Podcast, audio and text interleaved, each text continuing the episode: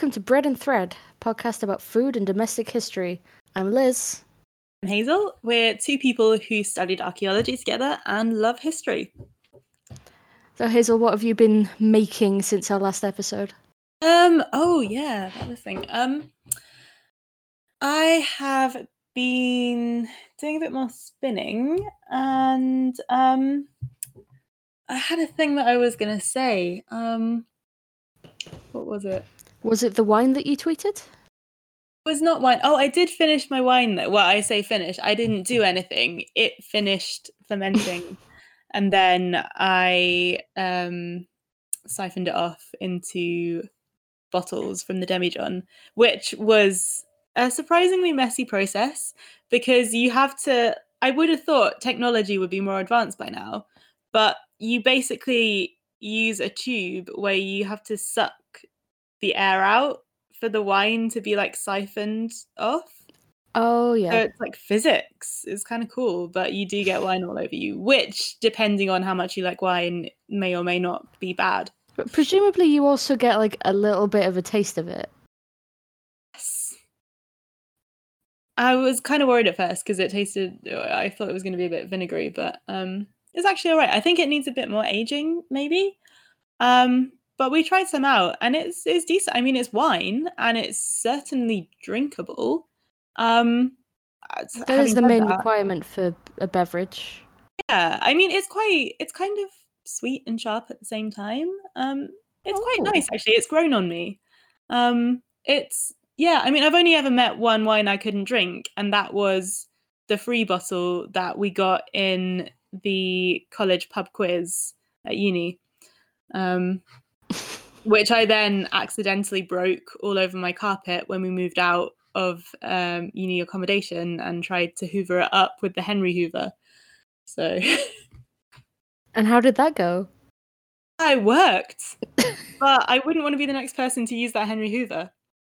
No, I think you probably killed Henry. No, did I get Henry fatally drunk? Um. Anyway, the wine's nice, so That's all right then. I made I made blackberry wine. Uh, what about you? Um, I have been getting back into granny squares. Ooh. I, I've been feeling very broody lately, and like Okay. not anywhere near the point where I can do anything about it. But I'm channeling it into making some single blankets for the future. Are you nesting? I am nesting. Excellent. How big is? I don't think I've- gonna be? Um, just just a couple of single ones. So like Hmm, cool. like five by seven kind of large squares. Hmm. I'm trying to think if I've baked anything. I must have baked something. remembered what I was going to say earlier, which is that I have dye seeds and I'm going to try and grow dye plants. oh, Um, cool. So I've got some madder, Dyer's greenweed, and woad, which isn't as difficult to grow as I thought it was. Apparently, Well, Um, woad just kind of shows up, doesn't it? kind of it's kind of a weed. I didn't realize that. So, saying about yarn and things, I believe you've been researching Shetland lace. Yeah, I have indeed. Um, so this is a really, really cool historical aspect, I guess. I mean, it's still a thing, so that's cool.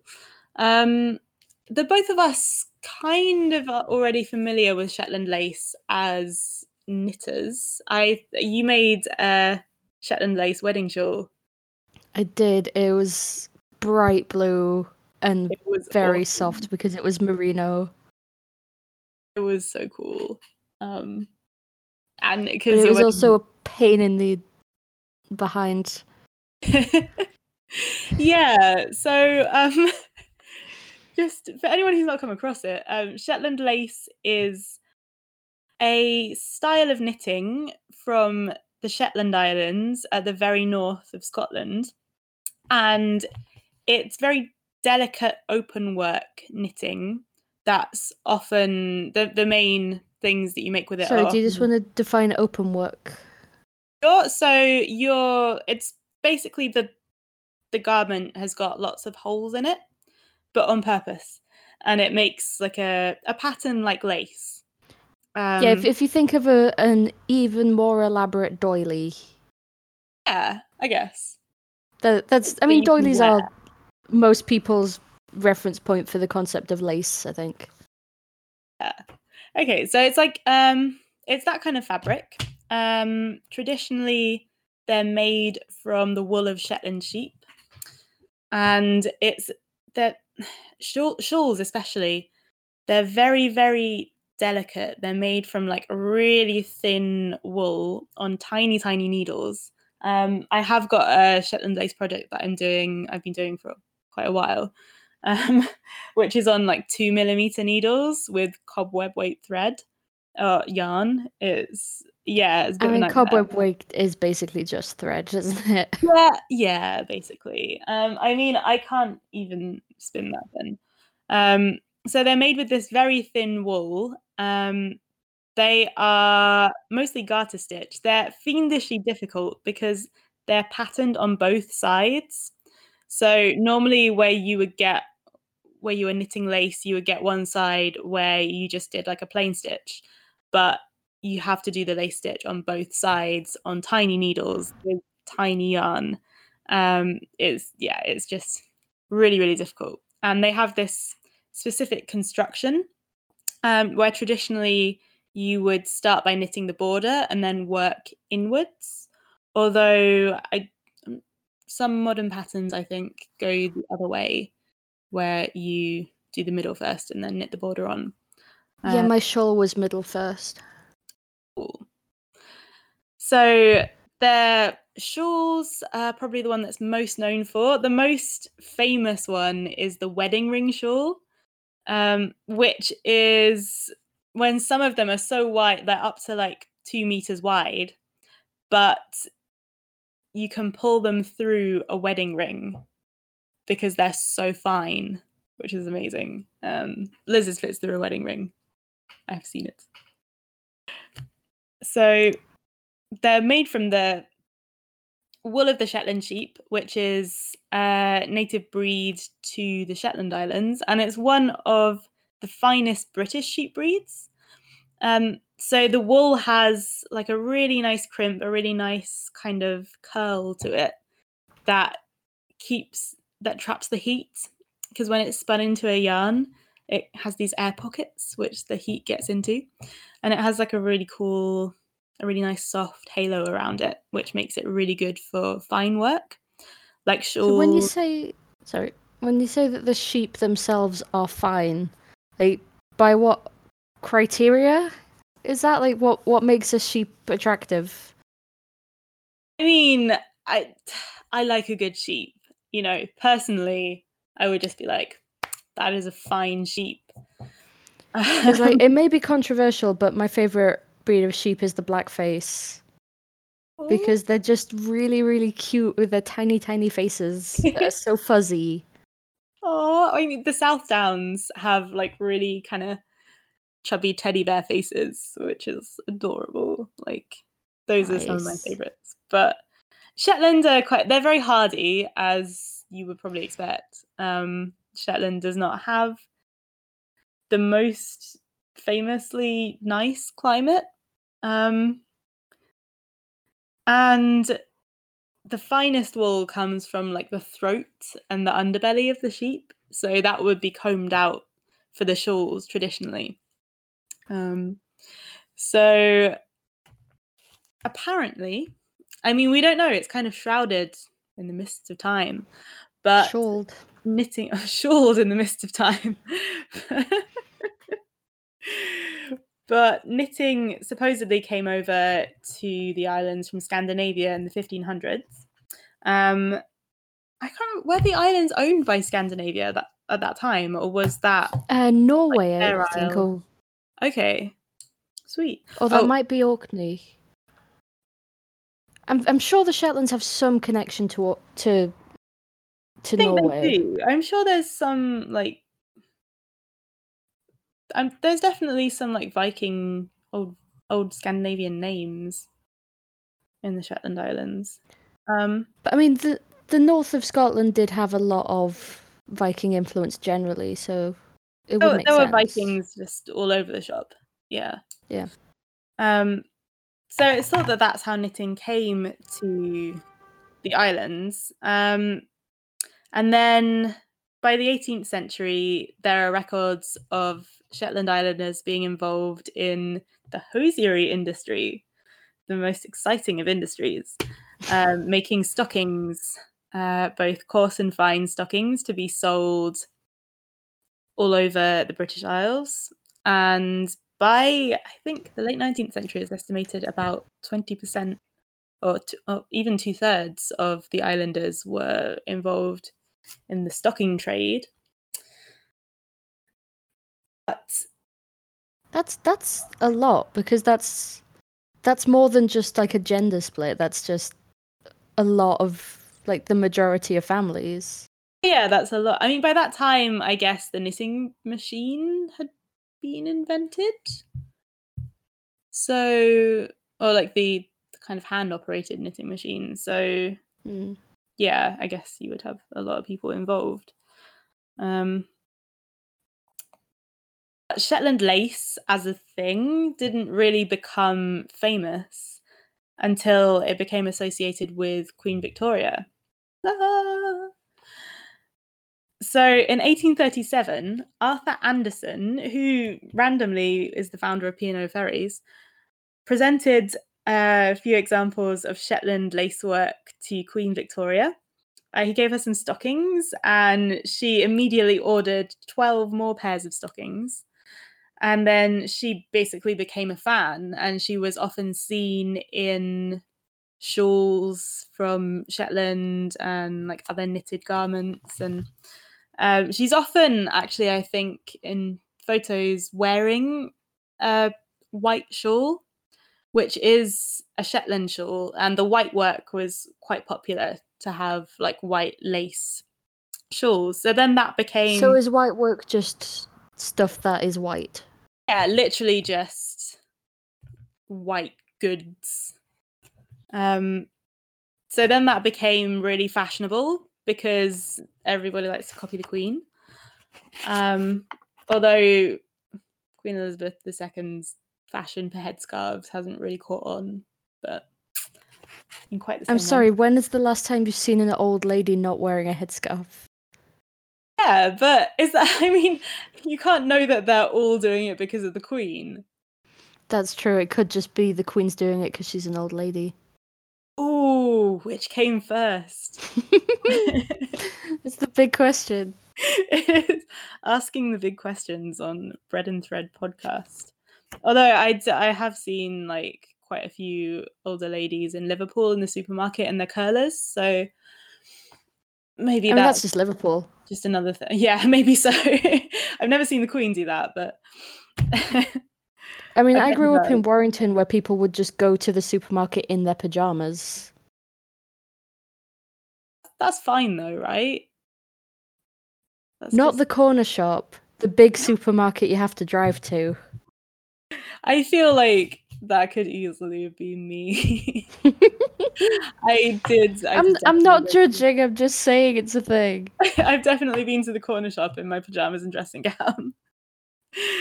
I did put like outside shoes on though, which was very mature of me. Mm. So, with the patronage of Queen Victoria, Shetland lacework became really fashionable, especially the shawls, and they commanded really high prices as they were so so delicate and so incredibly fine and time consuming to make. Um, but as you might back when artists were paid what their work was worth. ah yeah mm, about that Oh, of course, exploitation.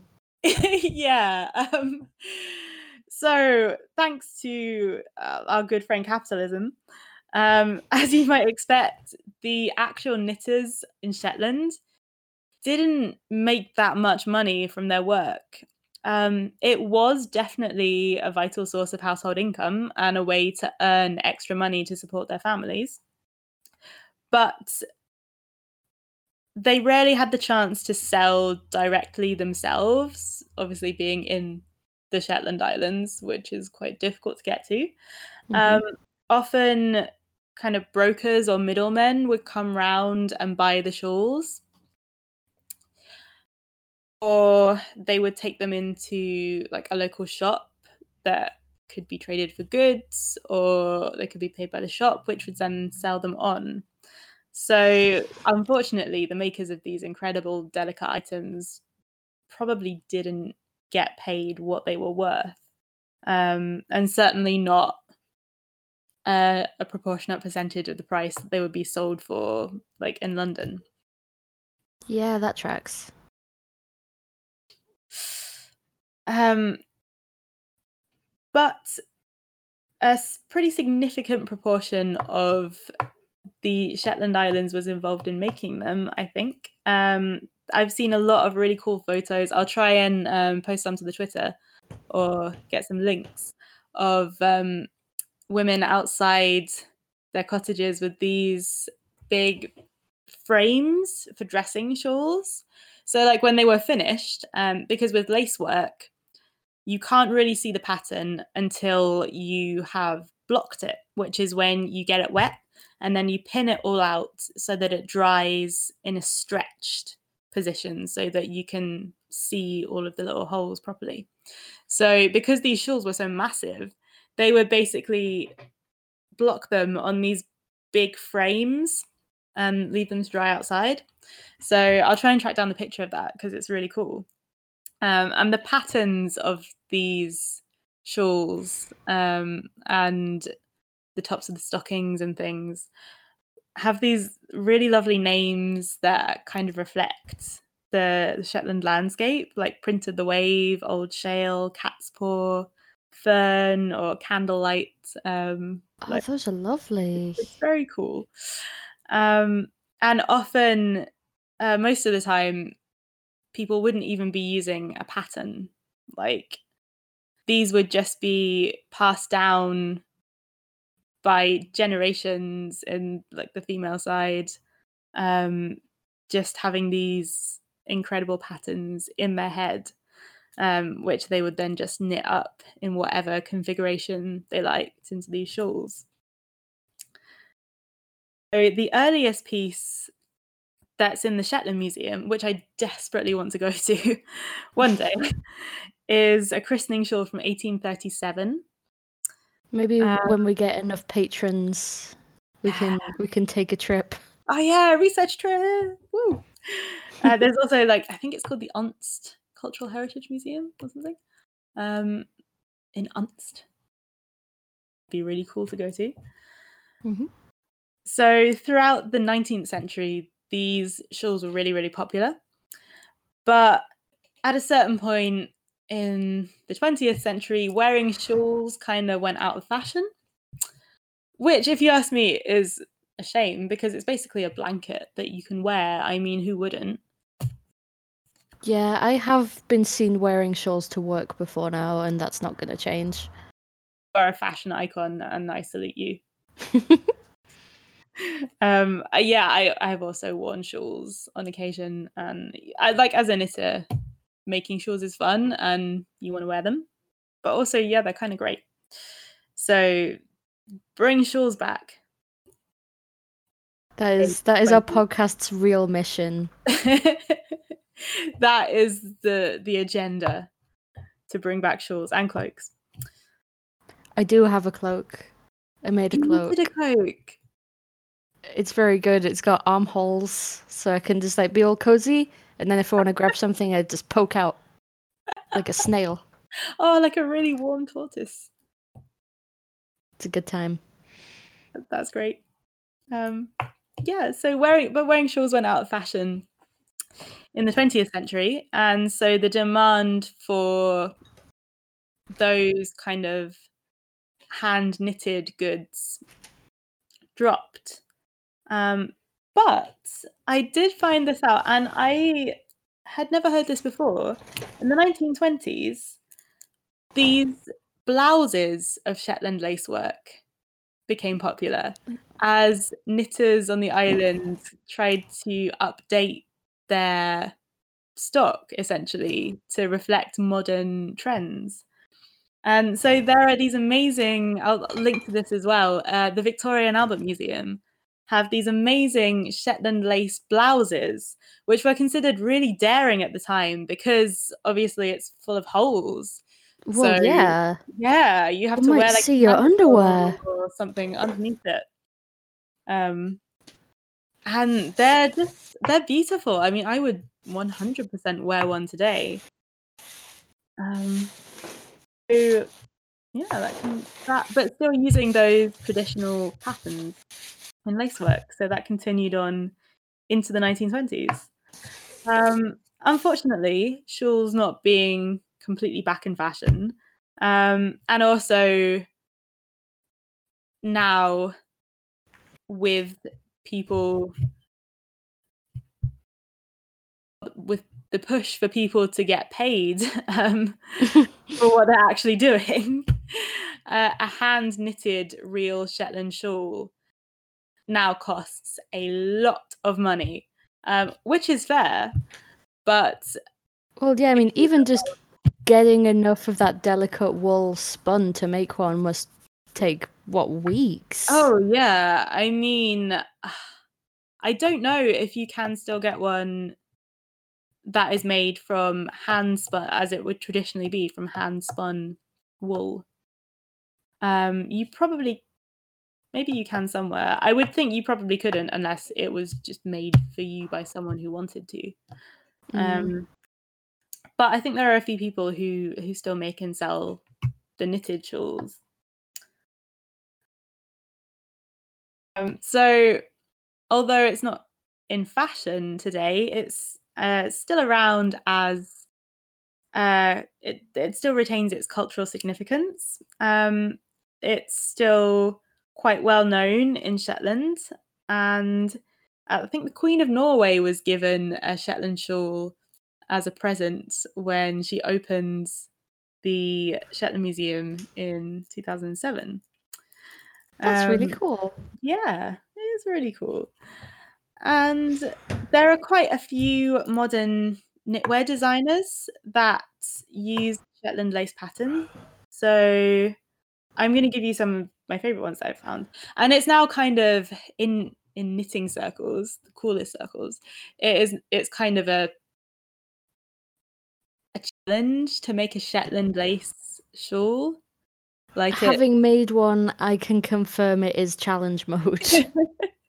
it's a bit of a bucket list thing for a lot of knitters.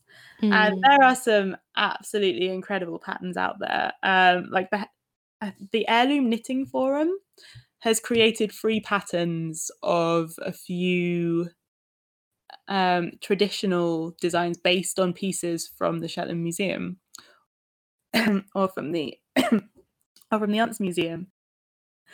And these things are like massive, tiny needles, just thousands of meters of thread of yarn.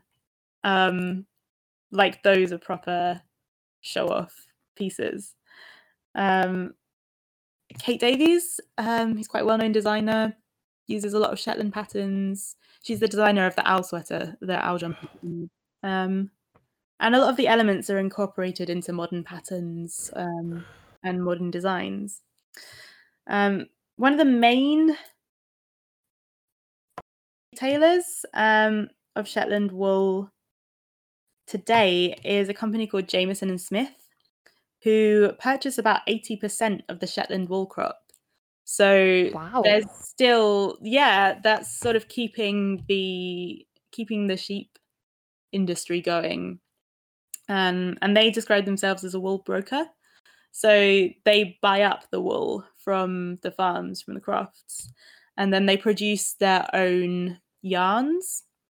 So they produce knitting yarns and um, they also do the specialist yarns for Shetland lace, the really thin ones. Mhm. And then they also will sell the wool they don't use on to companies who will make it into clothing, into rugs, um, things like that. Um,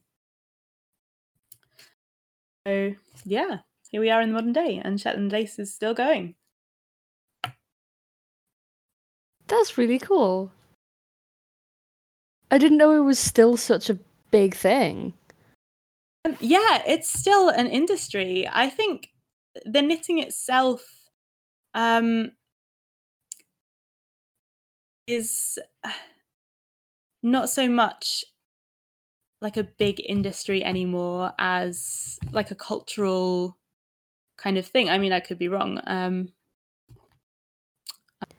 wasn't able. If you're from Shetland, let us know. Yeah, definitely. Please do.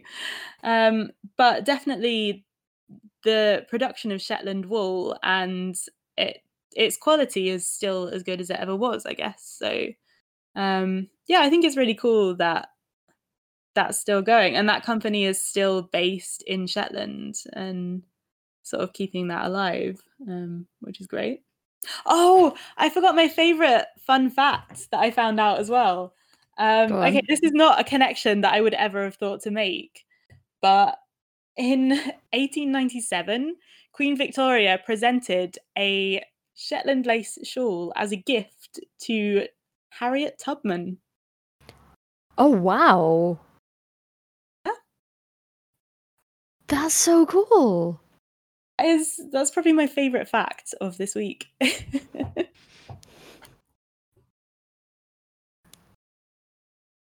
that about uh, wraps it up for my short history of Shetland lace. Cool. So before we move on to local larder, um, I just want to talk about our Patreon. Um, so if if you do want to support us, you can do at patreon.com slash bread and thread. Um, cool. If um, so you can support us at different tiers. So at one pound a month, um, you get access to our Discord server, um, where we just talk about various things that we're making, just trying to build a community of makers and crafters. At five dollars or pounds, whatever currency, um, we will be posting patron exclusive recipes and possibly patterns um, for you to have a go yourself. Yeah, I'm gonna um, try and do some patterns. There's currently the recipe for my banoffee cookies from last episode up there. I want that. well, you can have it for free. Aww. Um, or at 10 monies per month. Um, we're going to be posting monthly instructional videos for various cooking and crafting things. So you can learn how to do th- these things yourself. And if you do make anything, please tweet at tweet us at bread and thread. We would love to see what our listeners yeah, are up to. I mean, I can't I can't 100% promise that any instructional videos I make will be like you know, foolproof, but they will be entertaining.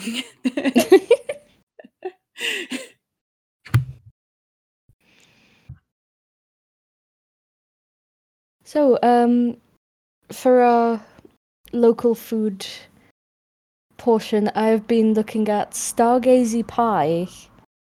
Man, this is exciting. Okay, I know what this is, but I I've never like seen or eaten one. I don't know anything about it. So, so a Stargazy pie is um supposedly is from the town of well, it's spelt Mousehole, but I believe it's pronounced Mosul. I think it's like that Mosul or Mosul because I remember reading a a book, a children's book about a cat who lived in in Mosul. Does seem like a good place for a cat to live, and you'll find out why in a minute. Um, but yeah, it's it's a delicious pie. It contains fish, potato, grated egg, various mm. herbs and spices, and fish heads poking out of the crust. Okay. Um, as though they are gazing at the sky. That's random.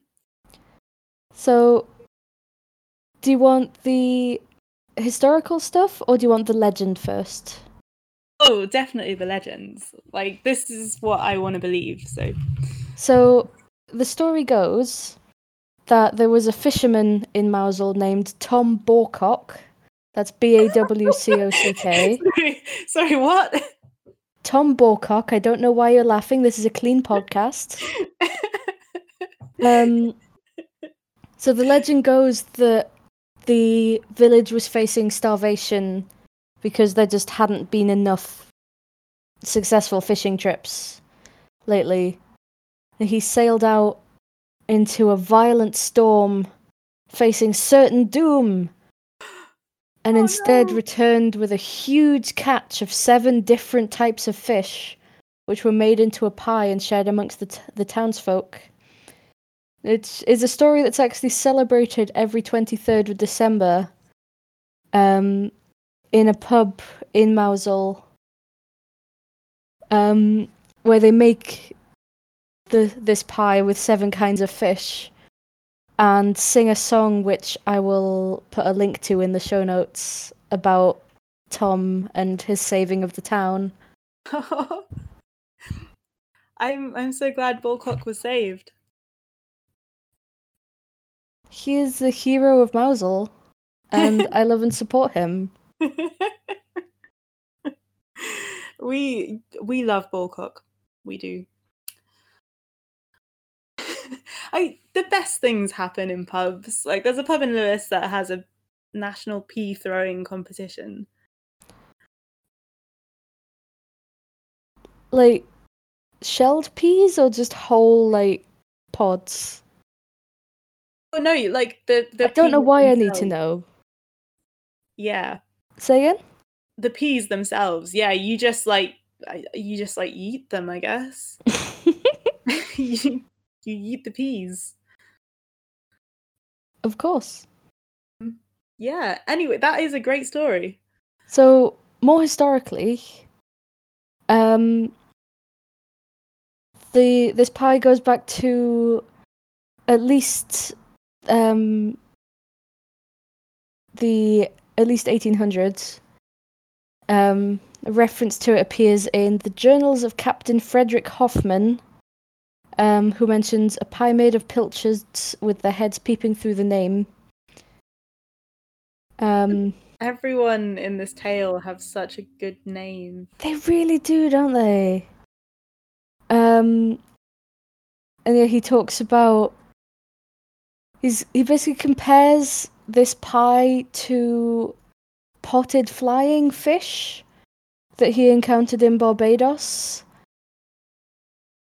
and he basically talks about how he's he's worried that you know he, there's there's similarities of cuisine between the two places, but he doesn't think that he'd he'd be able to get stargazy pie outside of Cornwall.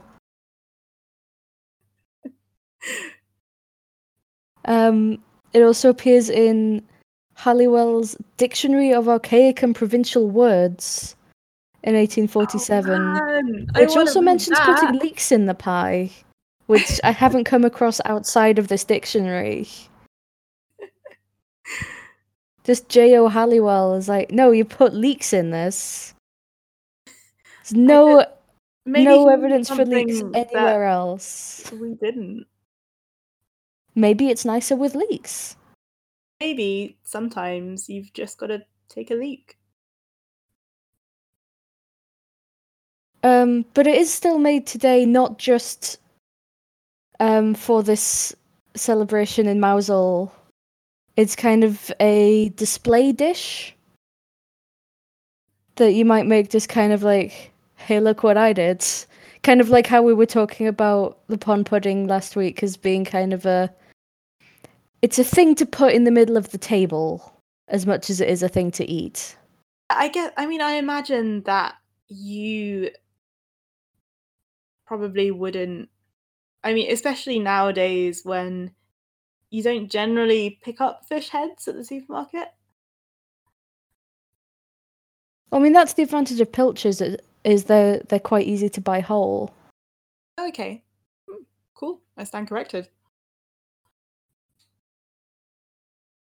Um, yeah, it's it's pilchard is is just another. It's kind of a sardine adjacent. um, they tend they're generally used interchangeably, but they are. It's kind of regional which one you use. I I'm more used to calling them pilchards because I'm from north. Okay. But it's it's basically a sardine and potato pie. Oh, okay, yeah. I I get that. I get that. Oh, that's. I mean, they're not very big, are they? Sardines. No. You t- you tend to get a decent number poking out. Oh, quite often seven because of the story. Okay, that makes more sense. Because I was imagining like big fish heads, and then I thought, what if they're sardines, which are tiny? Is it going to be just like a few, or is it going to be like a forest of fish? Yeah, a lot of the pictures I've seen, there's kind of a ring of them around the outside of the pie, kind of seven or Oh. eight. That's a decent number. Yeah, I mean it's it's quite convenient. In um, Dorothy Hartley's Food in England from 1953, she actually suggests cutting the pie between the fish in order to portion it. That is a good idea. It's like when you get a birthday cake and there's like a chocolate button or something on each slice, and then you cut it up between them. Except instead of a chocolate button, it's a, It's a fish head. the.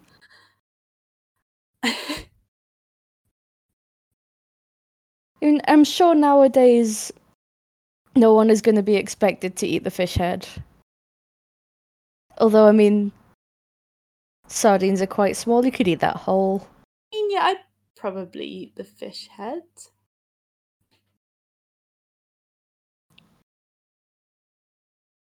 So yeah, there's there's not a lot of information about Stargazy pie. This is most of what I was able to find. But I just I want to know what the seven kinds of fish in this traditional 23rd of December version are. Oh yeah. Does anyone say? Presumably one of them is pilchards. But. I, I didn't see any like lists of the fish.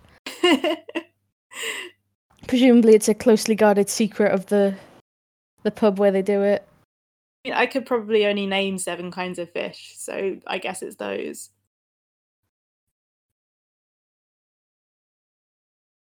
Like it's probably mostly whitefish. How many fish are there? How many fish are there? I'm I'm gonna go with several. More than seven. Oh, I forgot to mention the name of the pub by the way. It's the Ship Inn in Mousehole.